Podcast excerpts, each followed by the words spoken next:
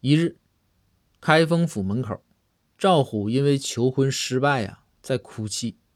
包公和公孙过来解劝。包公问道：“虎啊，你女朋友咋说的呀？”